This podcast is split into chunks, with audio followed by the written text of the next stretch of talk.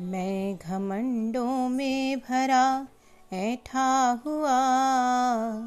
एक दिन जब था मुंडेरे पर खड़ा, आ अचानक दूर से उड़ता हुआ। एक दिन का आँख में मेरी पड़ा। मैं झिझक उठा, हुआ बेचैन सा। लाल होकर आँख भी दुखने लगी। मूठ देने लोग कपड़े की लगे। ऐठ बेचारी दबे पाँव भगी। जब किसी ढब से निकल तिनका गया, तब समझने यो मुझे ताने दिए। ऐठता तू? किस लिए इतना रहा? एक तिनका है बहुत तेरे लिए। एक तिनका है बहुत तेरे लिए।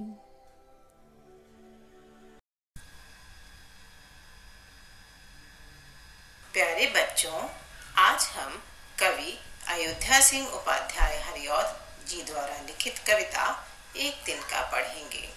आपने देखा होगा, कुछ लोग ऐसे होते हैं जो कहते हैं, मैं सबसे अमीर हूँ। मैं सबसे ताकतवर हूँ। और ऐसे लोगों को घमंडी कहा जाता है। ऐसे लोगों के लिए ही इस कविता में बताया गया है कि कैसे एक दिन का उन लोगों को सबक दे देता है। कवि कहते हैं मैं घमंडों में भरा ऐठा हुआ। एक दिन जब था, मुंडेरे पर खड़ा। घमंडी व्यक्ति, अकड़ के साथ, बहुत ही घमंड के साथ छत की मुंडेर पर खड़ा था। वह बहुत ही घमंड से भरा हुआ था। अपनी ताकत को, अपने घर परिवार को, अपने पैसे को लेकर उसके मन में बहुत ही ज़्यादा घमंड का भाव था। और ऐसे में क्या हुआ कि तभी आ अचानक दूर से उड़ता हुआ एक दिन का आँख में मेरी पड़ा कि अचानक दूर से उड़ता हुआ एक तिनके का टुकड़ा उसकी आँख में जाकर गिर पड़ा। और उसकी आँख में जैसे ही वह तिनके का टुकड़ा गिरा तो सोचिए कि क्या हुआ होगा।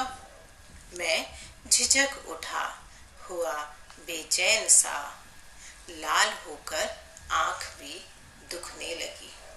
वह घमंडी व्यक्ति उस तिनके के आँख में गिरने से बहुत ही परेशान हो गया, बेचैन हो गया।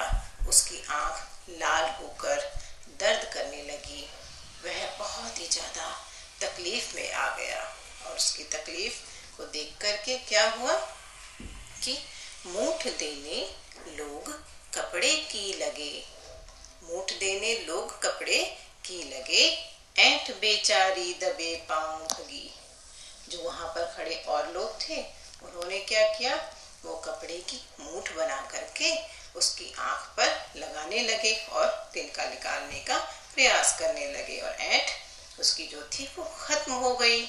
इसके बाद क्या हुआ? उस घमंडी की अकड़ खत्म हो गई। जब किसी ढब से निकल तिनका गया, तब समझने न्यो मुझे ताने दिए। जब किसी तरह से कोशिश करने के बाद वो तिनका उसकी आँख से निकल गया, तब उसे समझ आया और उसकी बुद्धि ने उसे ये समझाया कि ऐठता तो किस लिए इतना रहा? एक दिन का है बहुत तेरे लिए कि तू इतना घमंड क्यों कर रहा था? तू इतनी घमंड में क्यों जी रहा था? तुम्हारे लिए तो यह एक दिन का ही बहुत ज़्यादा है। इस प्रकार से उस घमंडी व्यक्ति का घमंड खत्म हो गया।